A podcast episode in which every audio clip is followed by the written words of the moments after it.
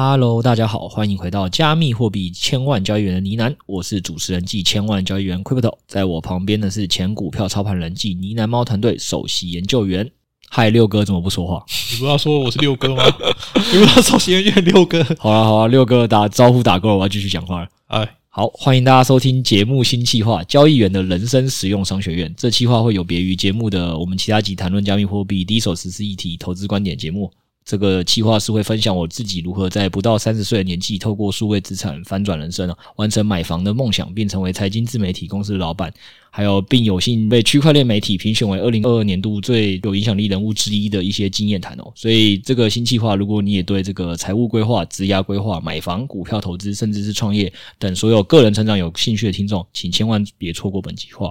那我在进入正文前，我也是要先跟听众做一下风险提示哦。刚才听了很多听起来厉害的标签哦，这个只是为了介绍给新听众可能不认识我的人，所以所贴的一些标签啦。那我也知道我的这些标签也好，或者我所分享的这个观察跟经验啊，本来都不可能适合每一个人，毕竟我可能也只是很幸运的幸存者偏差嘛。对，就是刚好在牛市投资数位资产的人，所以很多经验如果缺乏了当初的运气及脱离当时的时空背景，也确实都有可能会失败。那大家也可以想象成，就是贾伯斯若生在战国时代，那他应该是一辈子都创造不了 Apple 这么伟大的公司，然后还有可能因为不会打仗而成为别人的俘虏嘛，对吧？所以我的所有的这些标签都有我幸运的地方，那大家就是截取自己想听的部分就好。那但我也想跟听众讲一件事情，不论我是不是幸运，大家其实应该你爸妈那一代或你自己也都有经。经历过几个幸运的时代红利，只是你没把握住。举例来讲，房地产、手机、电商、新媒体、数位资产腾飞这些年代，你可能自己都没把握住这些时代红利，然后脱离现有社会的轨道枷锁。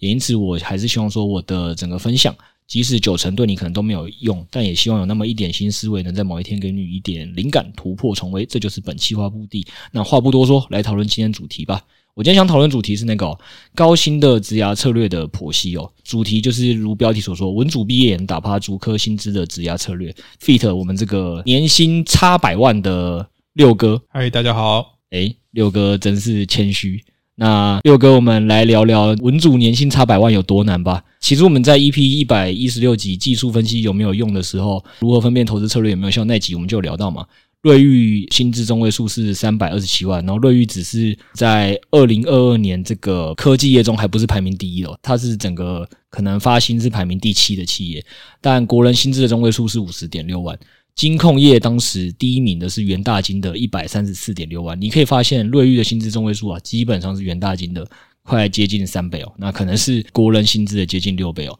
那这个时候可能也会很多人第一时间就想说，诶，那保险跟房地产的房仲也能年薪千万呢？比瑞玉的三百多万更多。没错，那大家应该知道，这个不是每个保险人员跟每个房仲人员都是能拿到那个一千多万的嘛？那基本上是极值极端值，对吧？所以我一开头想引用这三个数数字，只是想要让听众知道产业的一个真实现况是什么。这个真实现况，这个六哥应该也很有感，就是只要你念了理组哦。那 PR 五十的人基本上应该是可以赢过你文组 PR 七十的同学的。那所以我们今天就是要跟大家分享一个东西哦，就是说，如果你胎已经不能重头了，组别也已经选完了，对吧？学历也不小心给他念完，念到一个硕士已经二十六七岁了，逝去的青春你基本上是回不来了。你如果还想要高薪，你要有策略的去成为文组的极值，才能符合我们今天主题嘛？如何？打败理组的这个主科薪资，因为你要成为那个极值。那讲这些实作方法前，我们就一样要先进风险提示。听众应该可以了解这件事情，就是我们这个股票操盘人六哥更可能懂的，就是不可能我们只是想要买股票大盘零零五零就可以轻松绩效赢比特币，因为比特币的天生波动就一定是比股票大的。所以如果你想靠投资股票绩效赢特赢比特币的话，那六哥你觉得有什么方法呢？好的。我觉得，如果要投资绩效超越比特币的话，基本上你就要寻找那些潜在的标股，或是标币啊，或是开杠杆，对，就是这种非典型的投资策略。那这种的话，其实跟职涯策略其实就相同了，一定会比一般的常态性的职涯更有风险。比如说，你去一个大公司，那就是固定固定薪水，其实用 Excel 其实就可以算出来你未来每年可以领多少钱了。但如果你直接去新创公司，你从是从零到一的时候，基本上它是有潜很多潜在的发展可能，但有可能你的新创公司破产了。那你就是可能从头再来，两年后你要再去找一间新的公司，对，所以基本上就是风险跟报酬其实是成一个对比性的。对，像六哥所说，就是我们今天分享这些极值策略哦，绝对是比传统的你常听的职涯策略是有更多的，得花更多时间去尝试，然后去换得阿尔法机会。然后，另外我也想再补充一件事情是，我一直都不认为追求薪资这件事情多高是人生很正确的一件事情，因为人一天至少三分之一的时间要工作，所以思考的工作的面向，如果你只剩下钱，没有去结合生活，还或者是你个人的成就感的话，其实本身都会是蛮可惜的事情。因为你可以想一个概念嘛，这个东西应该是你可能会犯了一个机会成本的迷失。我讲一个有趣的我朋友例子来讲好了，我朋友他是老师，听众可能对老师没什么概念，我来跟大家分享一下。你如果觉得公务员很爽，那我只能跟你说，老师我不能说爽，到时候我被赞。我说老师的假会比较多。我举个例子，大家应该都知道老师有寒暑假，但你有没有认真帮老师算过老师有多少假？我这边直接分享，还是六哥，你要不要来猜一下？老师的话，寒假跟暑假嘛，加起来大概三个月吧。然后三个月差不多九十天，一年五十二周，一周有两天六日，这样心算起来，听起来大概是一百六。一百七、一百八，哎，没错，因为原因很简单嘛，那三个月的六日是不能算的，所以大概乘起来啊，实际上再加上有一些国定假日，其实老师一年是可以放一百七十天左右的假，所以。你想想看，基本上他就是每工作两天，有一天在休息，一天在工作。那这个时候，你想想他的空闲时间，他可以让他去发展任何的兴趣。所以那个老师可能他就去发展练习瑜伽的兴趣，然后去这个私底下在那个分享。分享完了之后，就会有很多的朋友觉得，诶，他这个瑜伽很厉害啊，然后想找他去教瑜伽课。那其实他这个本身又结合兴趣，然后再加上上瑜伽课的额外的业外收入，其实就可能会是比这个。跟足科的工程师差异就会变小，老师是不可能真的跟足科工程师太接近的。那我另外一个朋友例子是，他就去钻研了投资，那比如说了解数位资产的投资眉角，后来直接资产增长吊打了那些要轮班而无时间研究投资的工程师及医生。因为其实医生跟工程师，就算大家觉得比较顶哦，他的中位数在你没有升主管前，大概要到三百万都是蛮天花板的啦。所以如果你靠投资数位资产抓到一些眉角的话，那其实是蛮有机会赢过工程师跟医生的。那这整个的工作压力也会比工程师轻，因为大家也知道，工程师其实是一个很累，然后医生也是一个要轮班的行业。但这个两个行业都还有，我蛮多朋友是有血尿的，或者是那个因为轮班导致什么荷尔蒙破坏啊，所以整个很早就秃头啊、肥胖的健康议题。那其实如果我刚才讲的就是说。你有注意到这些不是公司发给你的机会成本，而是你运用下班，你去找了一些这间公司赋予你的这个时间以外，然后下班你去好好的善用你的这个时间的话，你或许可以发展出更多是比工程师跟医生本来薪水就更多，然后可能又结合你兴趣的一条路。我刚才讲的其中一个朋友，就是那个投资数位资产赢这个工程师级医生的那个朋友，就是小弟在下我啦，好不好？所以绝对不是说没有实际案例的。那也要跟大家讲一件事情，就是说，所以我们今天要提醒大家第一个概念哦，就是说任何。策略的拟定，基本上你是要先考量你自己的机会成本的。好，那这件事情我们讲完了，那我们要开始终于进正题了。就是说，你已经了解了机会成本嘛，也确认靠工作赚钱是你目前人生现在很重要的事情哦。因为我最近才刚看到非凡新闻报道一件事情，国人的平均贷款金额呢，呃，我们家六哥要不要猜一下是多少？平均哦，这应该有加房贷，肯定是房贷啊。对，房贷可能平均算一千五百万，那不是每个人都有房嘛？就是四分之一个人有房。那可能这样子除一除四百多万，呃，对你这样想，我觉得本身也蛮正确的。通常现在一间家庭通常只会有一个房子嘛，所以可能除上小孩，除上这个夫妻的话，差不多。所以它实际上的平均贷款金额大概是六百二十一万元，对。那我们已经知道，就是说，呃，如果你现在这个贷款压力确实很重，那其实你也是愿意追求这个稳主极值的风险，才有办法把这个贷款还完的话，那我们就要开始进入正式开始教学实战篇，告诉你说要怎么样去这个赚大钱。那要拟定策略前呢，我们一定要先想一件事情，那市场上稳主常见赚大钱的三种方式有什么？那我会分别列举它的缺点，或者是你要做到这三个东西，你所需的资源是什么？我们再进入说，那你到底要去选哪一种，以及你高概率可以达标策略。好，那我先讲第一种。稳主赚大钱一定是第一个，大家想象的概就是什么千万房仲直销保险那种。你可以发现这些人他的钱的来源就是因为他跟公司的营收是高度相关的。那其实扣掉这些你常见的业务行业，那你想说，诶，可能我个性是比较内向，不适合做业务。其实你可能也会是一些比较特殊的专业，但你这些专业一定是要跟公司的营收息息相关，或获利息息相关。举例来讲，税务规划的人、财务规划的人或股票操盘人。对，你如果能帮公司省很多成本的税务的人，其实他的薪水也都会蛮高的。那从我刚才这个讲的过程，大家就应该就会发现了，就是说这类型所需要的资源很明显了，就是你个人的兴趣。到底能不能做业务，以及那个你如果反而是那不是做业务，是我讲的税务规划、财务规划、股票操盘人，那还有另外一个问题是，你这些专业到底有没有专业到大家愿意付你钱被看见？这件事情本来就蛮困难的。那我觉得这个其实也是六哥最能感同身受的啦，因为六哥之前自己在做股票操盘的时候，他应该求学时间。也是蛮辛苦的，因为在未学成前，你就跟机车行学徒应该也差不多，就你本来就是去学习的，所以你的薪水可能就会很低。那未出师前了，你不知道几年才会出师嘛？包括我们现在还有一些同事，他可能六哥算是出师的，不能说他已经完全出师，但六哥起码一些慧根，所以已经可以足够打败李主的工程师。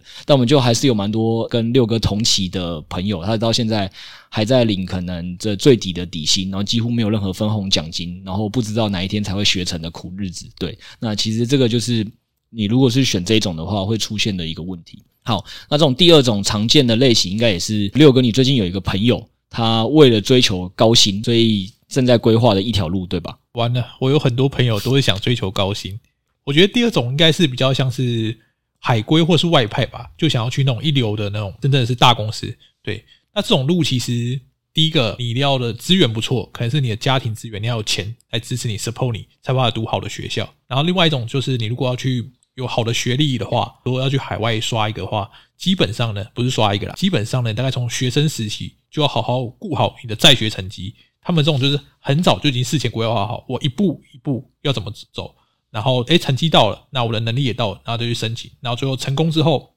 去海外，像我有个朋友去英国的伦敦商学院，很有名的，非常高的学历，非常优秀。但是当时他想要留在英国当地工作，他觉得竞争其实也蛮激烈，到时候又回来台湾，所以基本上就是那规划好的路，就算学好了，到时候可能要真的去一流公司的话，竞争也是非常激烈，所以这个门槛也不是一般人可以做得到了。因为就是大家如果想拼想冲的话，可能刚才前面第一种防重的话，可能是比较适合突然发奋向上，觉得干我以前为什么都不努力？那我现在怎么办？那可能这种要选冲房中、海归或是外派型的，基本上就是很早就要事前规划。如果你现在二十五岁才来事前规划的话，可能也可以，但可能你弄完一套之后，可能已经三十出头岁了。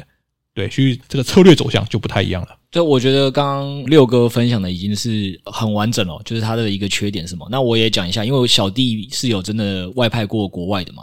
他刚才讲的说，其实不止一步一步规划了，外语能力很重要嘛。然后你爸妈一定是最好是能 support。而、我当初就是因为家里也愿意 support 啦，但就因为像六哥讲的这个问题哦，就是因为我觉得，但是你出国念个书，可能就要耗掉三四百万，很耗存款啊，所以我就觉得这条路不适合，要我就要公司送我出去，所以我选的是外派那条路。那讲真的，你好像觉得，诶，外派这条路就是听起来，诶，很爽啊，还公司帮你出钱出去。可是大家没有想过的问题是，其实你外派的时候是很痛苦的，因为举例来讲，像我去国外的时候。那他可能其实你的时区就跟之前熟悉朋友圈有落差嘛？那你其实大部分朋友也都不了解那个国家嘛，所以他跟你的共感啊，或你的想跟他分享的文化的冲击什么，其实不是你的朋友圈的人都能接受。而且这边还有一个是大部分其实大家都不会知道的一个问题，就是如果你选择海归是还好，但如果你选择外派这条路，或者是国外念书，像刚刚。六哥讲的就是可能要在伦敦待一段时间哦，你的人生的进程一定会比较后面。什么意思？就是像他刚才讲的，你在国外待三四年，你在国外的那三四年，你不一定有办法找到一个你当地喜欢的另一半嘛，对吧？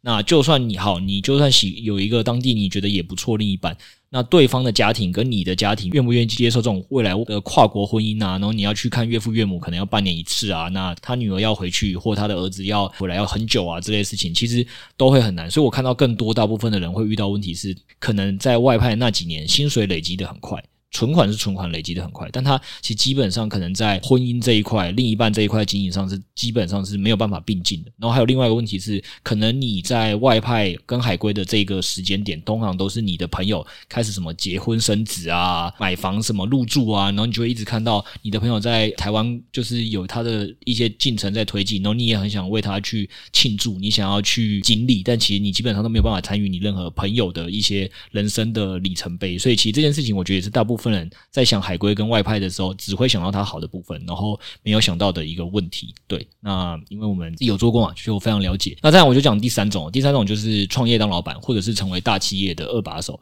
然后这种例子其实非常多，大家可以想到的典型的就是设计的工作室、数位的行销公司。然后我再讲几个，海底捞的二把手杨丽娟，听众肯定没听过。那我来考考六哥，知不知道二把手杨丽娟有什么丰功伟业？哎、欸，其实我不知道、欸，哎，我知道海底捞创办人好像蛮拼的。对，那我讲一下，就是他不是海底捞创办人，他是二把手。然后大家可以去搜很多他的新闻啦，啊，因为我们今天要跟大家讲是实战策略，所以我就不先讲，我只讲标签。那未来我可以再帮大家做一集来分享一下。他十七岁那一年就进海底捞，四十岁的时候身价已经超过三十亿了。好不好？应该是屌打所有理科工程师吧，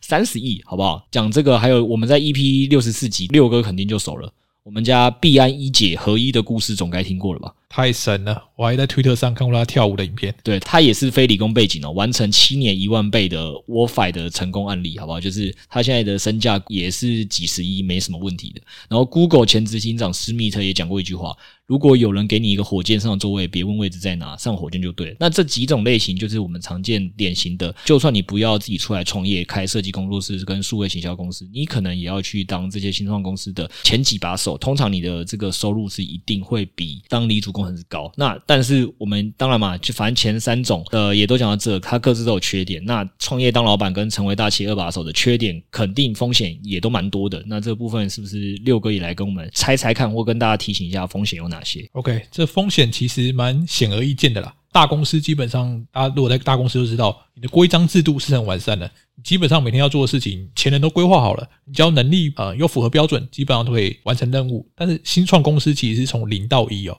基本上你在新创人员的时候，其实每个人都会解决很多突发事情的问题啦。然后有可能就是，诶，其实你明明都做对，但是因为市场环境不好，你其实就倒掉了。就是基本上对于创业来讲，成功率是是非常低的。这边就引述一下《天下》杂志的一个那个数据啊，大概新创公司五年内的存活率大概就一 percent 吧。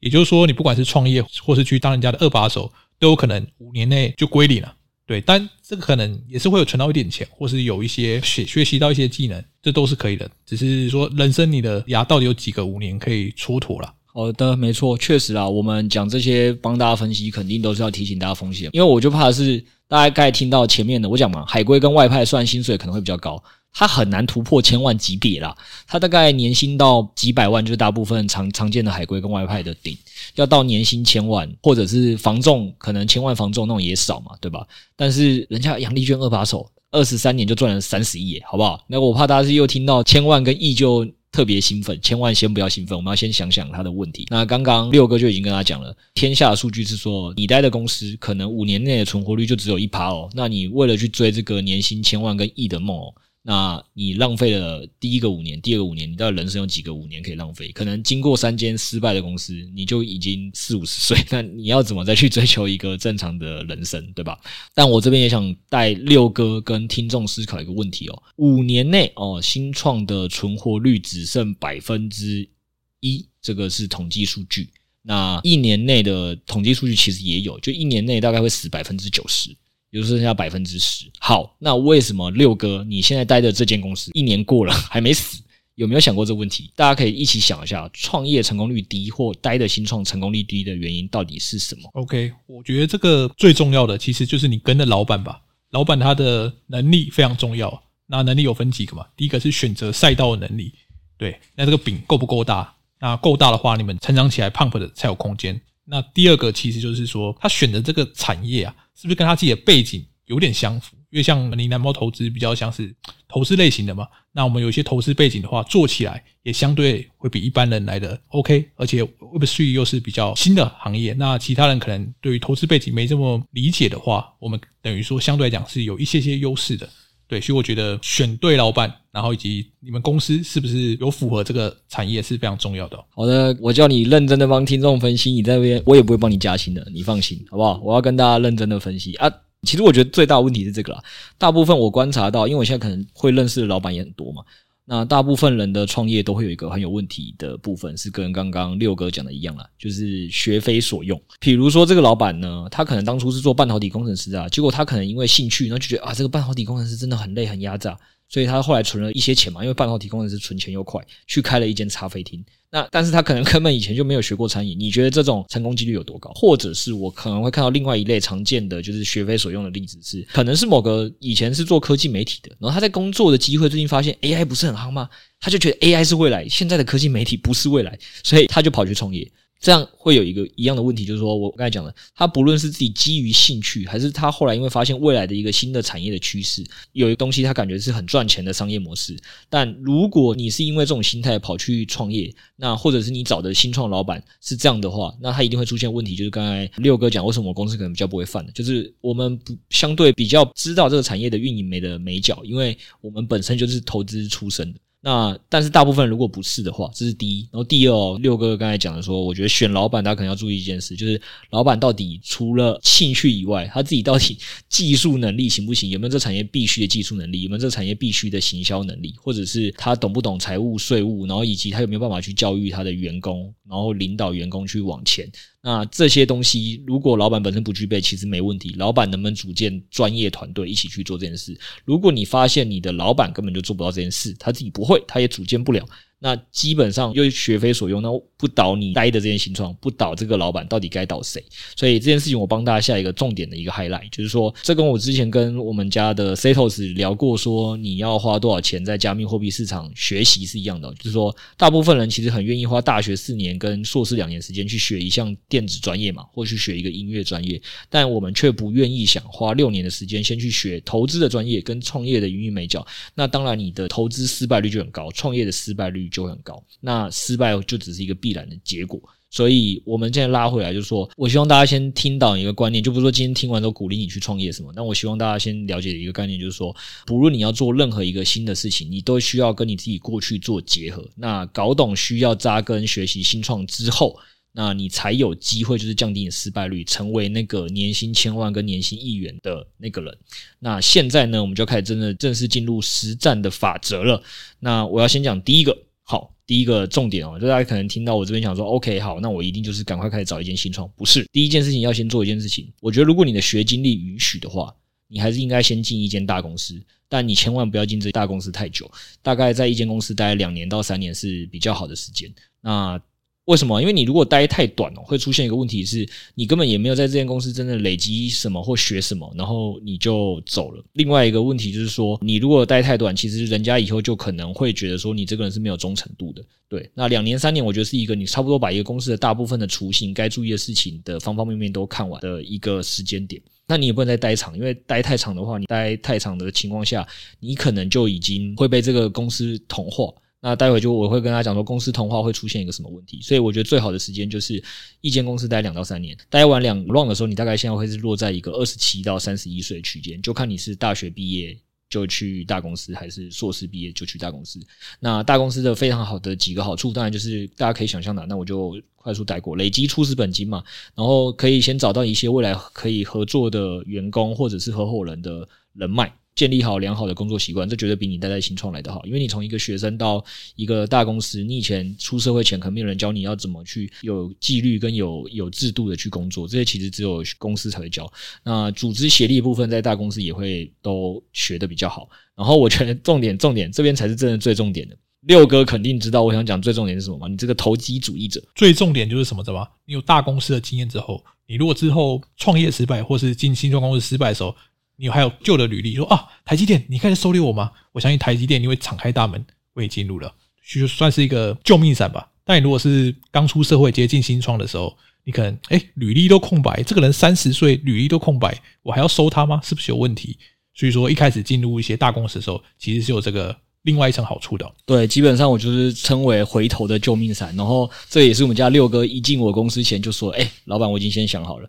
没关系，这间公司如果我跟你做不起来，再回去当股票操盘人，我还是一样可以继续做我的投资事业，就是这样，好不好？你有先待 一两间大公司，好处就是说，如果啦，我认为还有一个前提啦，你当时都没有跟你的同事跟主管吵架的话，大家应该是蛮乐意收你回去的啦。大公司通常是喜欢收学经历漂亮的嘛，那你过去就在他们公司工作过，他也知道你能符合这间公司文化，你要回去，他一定会让你回去，顶多只是你的薪资那几年就没有在往上累积，但起码绝对比你。新创失败之后找不到回去的地方来得好。但我这边还是想到一个重点是，为什么我们刚才有讲不能在一间大公司待太久？因为你在一间大公司待太久，你的工作的文化思维就会开始非常的僵化。因为大公司就是希望把你变成一颗小螺丝钉。大公司通常给的薪水福利也不错，就你很常听到坊间讲说。什么很多人在抱怨什么台积电轮班很累啊，然后想辞职，女友不谅解啊，亲戚不谅解啊，原因就是因为这些大公司会给你的薪水都基本上一定是优于你去待新创公司或优于你去跳其他的同业，但是排名比他差的公司。所以你如果被这个金饭碗的手套给铐住了，那你之后想要去走这种三种跳出老鼠圈，成为极值的这个机会成本就会开始拉高。所以还是一样回到机会成本的概念，就是说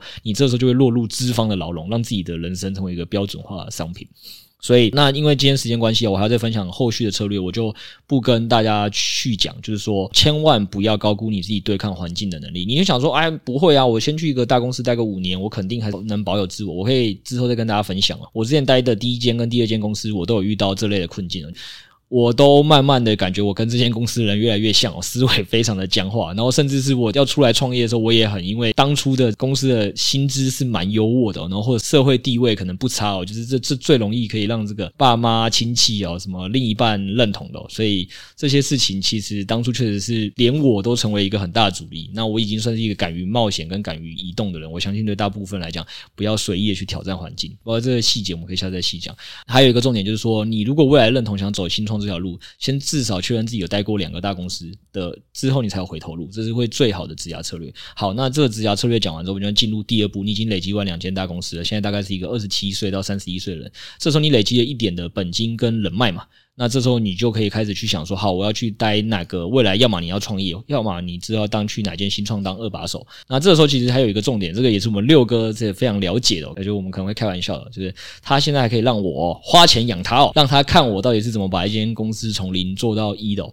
这件事情是他又不需要承担风险，他又可以领我的钱，然后继续就是做他喜欢的投资。其实本来真的就是一件 CP 值很高的啦。那但我要跟大家强调一件事情哦，但我我们在这边是从我的立场讲，我们要从六哥的立场讲，还有对所有听众立场讲。其实每次的创业扎根学习时间绝对不可能快，因为创业其实要看出成效。对，一定是要好几年的，所以可能你一待就要待在一个新创三到五年，会是一个比较好的事情，你才可能看到它一个比较明显的进展，不论是产品的变好，或者是整个公司的营收的增长什么的。所以，如果今天你已经是二十七岁以上，就该听我那个路线的话，你未来待的新创一定要好好选，因为你二十七岁再开始加个三年，再加个三年，你很快就很老了，好不好？这件事情你首先一定要先从一个重点开始，就先回到跟我们投资一样，你要先找赛道。你要想说，你觉得未来的产业到底是哪些？因为你要先找那些未来产业是比较有机会的，就是那些未来产业才会有时代红利，你才可以赚大钱。那这些产业呢，基本上我可以跟大家讲一件事啊，你现在可能听过 AI，但 AI 的工作有哪些？你现在一定不知道吧？加密货币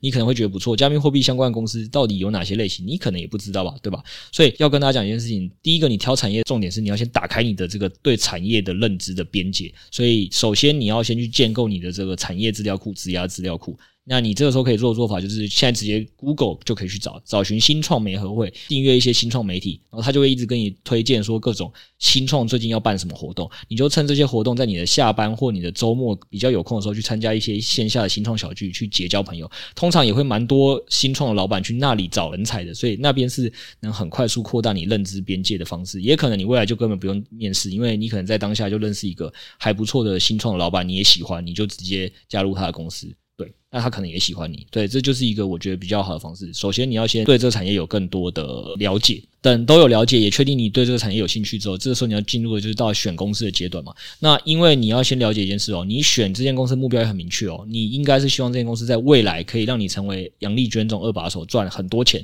所以绝对不是先看这间公司短期，我说短期的薪资福利，因为大家肯定都知道啊，这个新创的报表，可能很多新创连金流都是负的，他要怎么样这发的钱比大公司多？那什么薪资福利啊、休假弹性啊、办公室文化啊。这些可能都不一定会像大公司那么好。那也有很多人挑工作，很喜欢的方向是看同事跟老板看起来是不是好人哦，好，是不是以后可以下班一起跟我逛夜市哦，这样好不好？就是也没错。我是说，如果你今天不是为了追求薪资增长这个策略的话，都可以。你当然就是觉得哪个工作环境舒服，就去做哪个工作环境。我觉得这非常重要。但我们要先回归到我们策略本身是要成为这个极值，所以你不能做不相符的事，好不好？那你有了这个认知之后，你就要说好，那我加一间新创，我都不看这些，我到底要看什么？那这个时候你要知道是，那我来这间新创是我来面试老板的。还有面试我的主管的，完全不是来争取这个 offer 的。你要先确认哦，就是刚刚我们六哥有帮大家提的数字哦，因为从零到一的公司哦，一年就死亡了九十趴哦，五年就死了九十九趴哦，所以你一定要确认，你今天跟你面试那个老板跟主管，你要试着反问他，然后反跟他对谈一些公司的发展状况，然后确认他过去有没有能力解决一些公司在从零到一发展的未知的一些混沌哦。我待会讲一下为什么。然后这是第一个。所以你一定要先确认你的主管跟老板有这个能力，因为你是要托付他三到五年这个你的时间的人，这是第一个。然后第二个重点是呢，你也不要去一个从零到一或者从十到一百的公司。诶，为什么呢？六哥要不要帮我们分享？因为从零到一的话，基本上这个失败率是相对来讲是比较高的哦。比较高的话，其实原因就是说，诶，你第一次面试这个老板嘛，但你从他谈吐你也没创业过，你其实不知道他到底会不会成功。这个对来讲，可能职涯上的风险就太高了。那要是我的话，其实会想加入一到十。那为什么不是十到一百呢？因为十到一百基本上前面的人都已经卡好位置了，你怎么会有机会再往上爬？除非你是在那个领域已经是佼佼者，这个公司一定要用你，非你不可。那这种你可能可以拿到一些比较特别的待遇。要不然一般人的话，基本上你十到一百的时候，基本上你就是领一个相对不错的薪水，但就是不符合前面讲爆发性的嘛。所以基本上要加入一到十的。因为这样的公司基本上已经度过了前面最困难的时期，就最混乱的时期，前面人已经把你踩过了。那你现在只要找到你的定位，贡献好你的能力，基本上就有机会享受那个比较像是小币开始已经哦，市场上开始发酵哦，准备起飞的时候，只要它成功打入的时候，这个正向飞轮就会踩起来。那我觉得这种公司是比较适合一般人做职业选择。第一个成功几率高，然后第二个就是成长幅度也是最快，资金效率是最佳的。对吧？其实这件事情就很简单嘛。你今天要去挑一个教你日文的老师，你肯定先看他有没有通过 N 万检定，对吧？所以我觉得这个逻辑一样的点是说，今天你要先去看一个公司的老板，他跟你说他一定能从零到一啊，你听起来好像他也能从零到一啊，还是你确定这间公司已经从零到一了？他有时机，你比较能确定他一定有解决混沌议题或未知议题的能力吧？这是第一个。那第二点就是刚才像六哥讲的。如果你今天能加入一间从十到一百的公司哦，他还愿意给你高薪、给你高的好的分红福利的一些承诺。那基本上你应该也可以直接去可能一些更大型的公司也是有机会嘛，就代表你的能力一定很优。大家基本上是一个挖角的路线，那就是就是不是我们现在讲的给一般人的建议。所以实际上呢，你如果去到一间十到一百的公司，大部分的高阶主管已经卡满了，然后该分的股票可能已经分完了，那基本上应该就没有让你还有赚大钱的机会了。所以这部分肯定是要做一间从一到十的公司会是比较好的。这个逻辑听起来非常正确啊，但是好像实际上运行上应该还是有些难度吧？比如说 FTX，大家应该觉得干老板干他贵也根本神嘛，佛系老板加入 FTX 应该前景辉煌吧？成长速度这么快，老板又是天才，对。但是最后，可能怎么死的都不知道，因为内部不透明嘛，不知道老板在乱搞。这样听众要怎么知道说，如何透过一两次的面试就知道这公司到底没有问题，能不能降低遇到地雷老板的几率啊？哎呦，前面在那边扮演一个忠心耿耿的员工，现在又开始挑战我们，我们公司透不透明呢？好了，先不管，我先讲一下，好，开玩笑结束。对了，我还是要讲这件事哦，就是这条路的风险绝对是比大家直接去大公司领薪水或去公务员领薪水来得高的，这也是我们从一开始前面就跟大家讲的。那就算我我们建议你加入一间从一到十的公司，也确实有可能老板最后还是会死掉嘛，因为产业位置的东西确实是太多了。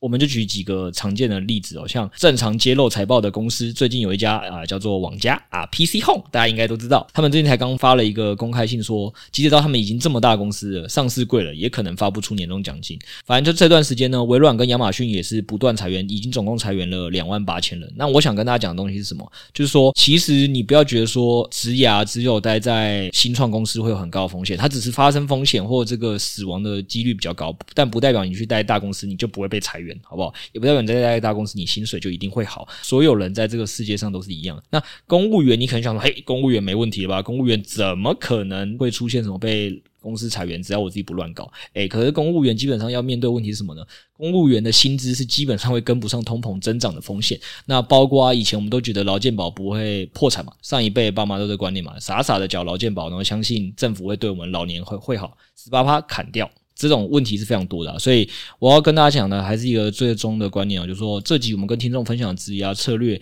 聊这么多风险面的东西，也是想借机提醒听众一件事情哦，就是其实你们应该听完之后及早去思考，然后现在目前的职涯规划有没有一些风险，只是你们故意视而不见，那你应该积极的早早点去面对，因为大部分你们都应该需要工作近四十年吧，除非就是照我们刚才讲那三条路。那你如果在这四十年情况下期许自己都不会面对风险，这件事情本身就不对的。最好的这个策略应该是，不论你待在什么公司，你都应该要提早去思考以及面对风险。对，那再来就是我要开始回答的另外一个问题，说关于如何降低新创的风险，其实呢也是有策略是可以去应应的啦。不过因为考量我们现在录制时间有点长了，我们就下次再做分享就好了。不是啊，老板，你都讲那么久了，总是要给大家一个。途径吧，比如说你们认识哪个很厉害，从一到十的公司，现在加入还有机会的，给大家一个 A 选吧。哎呦，没错，既然六哥要帮大家谋福利，我们就来给大家一个福利哦。我认识一个还不错老板哦，他。最近要的熊市扩大增财咯，那这个老板呢是这个呢喃猫老板哦，他请我跟他说，老听众应该对他是不陌生。他说他们在二零二二年发了年初嘛，一月九号发了一档 NFT，那后来就很多同业基本上都已经 rug 了哈，那这个或者是 soft rug，就是号称有在做事，但实际上应该看起来没什么在做事。然后包括 Luna 崩跌嘛，然后包包括他们产业发生的大事嘛。这个 FTS 交易所无预警倒闭，你可以想象，你 Web Two 一个老板面对什么亚洲金融风暴的时候，他还能活着吗？或者是二零零八年金融风暴的时候还活着吗？不一定嘛。那起码他经过这三波产业大事或者是同业大事，他都还活着嘛。所以应该看得出来，他们的公司应该是有能力一直去解决一些未知的议题。因为当初如果他知道会遇到 FTS 交易所倒闭，哦，或者是 Luna 崩跌，他早就不出来创业了，好不好？所以他肯定是没有预知到，他是现实产业发生问题之后，他才去解决的。对，然后再加上我们六哥刚有分析哦，这个呢喃猫投资这间公司呢，过往的背景就是在做投资研究的，他这个前股票操盘人本来就很懂股票，然后我们这边又有那种投资数位资产赚到千万以上的人，对吧？所以作为一间 Web 三的投资型分享公司，基本上也是很学以致用了。那老板本人的亲身经历呢，据说好像以前就带过四大块，所以财税又略懂一点，所以在这部分呢，应该是可以把很多的雷都排掉了。但是他也知道这间公司有很多的不足之处，比如说我们家的这个行销专业是很不足的，所以我们今天。啊，不是我们今天啦，那个老板今天呢，他就是要招一些行销背景的人哦。所以你如果过去哦，你是有任何广告投放跟 SEO 优化的实战经验的哦，都欢迎你将你过去的时机哦寄送到我们 Podcast 的信箱，大家可以去看我们这个 Podcast 信箱。我们基本上是不会有任何制式的履历啊，因为看制式履历没有用。我们期待是工程师不是要看 GitHub 看他的作品集能力厉不厉害嘛？设计师我们一样是面试他，就是看他的作品集过去有没有什么优秀的作品可以让我们判断的，或者是你过去。有没有行销的一些时机，让你讲说某个你协助过的老板也好，或你以前待的那各渠道的这个流量增加了多少倍啊，或者是做了多少转化，我们想直接看到这种东西，所以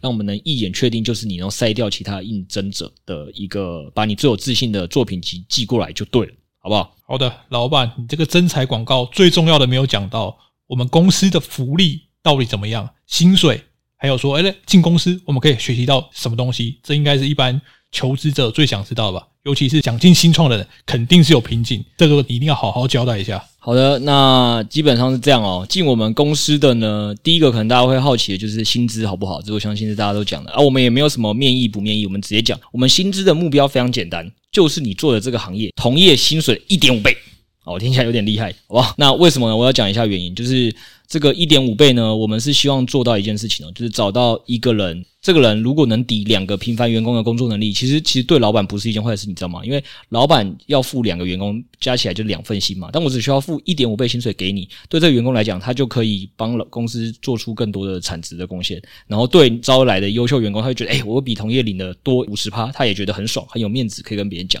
所以我觉得这是一个对新进员工跟公司都是双赢的策略。所以我这个给付薪资基本上都一直走这条路的。那然后第二个点是说，呃，一周基本上我们就是要进公司三天左右。所以还甚至是有一点弹性，是可能让你可以这个有时候去什么理个头发啊，去银行跑点事啊之类的，就是或者是接接小孩什么的，可能应该是会比大部分的 Web Two 公司还弹性。好，这是两个。那当然，具体的薪资呢，我们不会说哦，就是老板想付一点五倍就付给你一点五倍了。我们当然是要看你过往的战绩有多猛，然后你过去的薪资条是多少，以及你进公司的实质工作表现就决定，就是说会核定给你一个薪水。那最后，如如果你的表现都如我们的预期，那我们基本上最最后的年终奖金的那一包，一定是会比同业发的多。那如果担心的人，应该是可以问一问我们家这个六哥，以及问一问我们家的这个啊，很多啦，我不能一一点名。这好像待会我没念到，就是诶他们的薪水怎么了一样。很多人的薪资应该。二零二二年终奖金应该都算是领的还算满意了，好不好？反正有做出实质贡献的，相信是薪资这部分是不用被我亏待，因为我刚才这逻辑就是我一定是希望付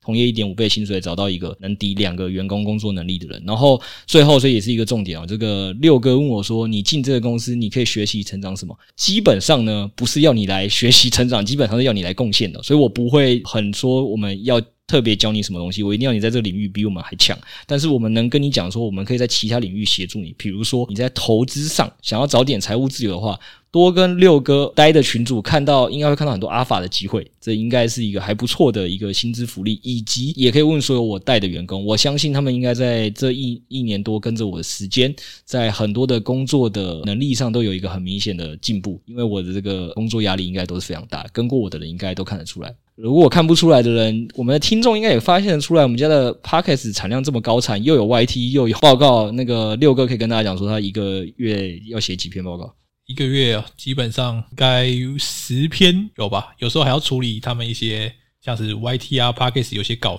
的复合什么等等的。反正 loading 其实蛮大的，但是我说句实话，就是我们公司就是你只要一个人可以抵很多个人用，那样的薪水就不是一般人的薪水。没错，那如果你觉得自己跟六哥一样英明神武的话，我指的是行销方面，欢迎来投递我们公司的履历。然后也不一定说一定要是我的广告投放跟 SEO 优化的部分啦，因为假设你觉得我们家的，比如说 FB、IG，然后或者是 YT，在或甚至 Podcast，任何你想象到的渠道，你觉得。哦，都还有更好的部分。其实我们也行销部门人会不会很紧张？没有，我们其实只是觉得说，就是我们确实我们公司的行销的产量也是蛮大的，所以本来就需要一些代理人。那如果你的表现在这方面过去你是有时机也表现很好的，各渠道我们都欢迎你来投你的履历，好不好？只是我这次放的 JD Job Description 在下面的，我就只会先放这个广告跟 SEO 的。对，好了，那我们原本今天是要回答大家一个问题，是关于说 QA 的题目哦。看来我们要递延了，因为这个录制的时间又很长。那啊，反正如果你有想面试的听众，欢迎就点击下方的资讯栏，有我们的关于广告投放的一些 JD 的描述。那我们也期待能招到一个一起奋斗，把从一做到十的同事了，好不好？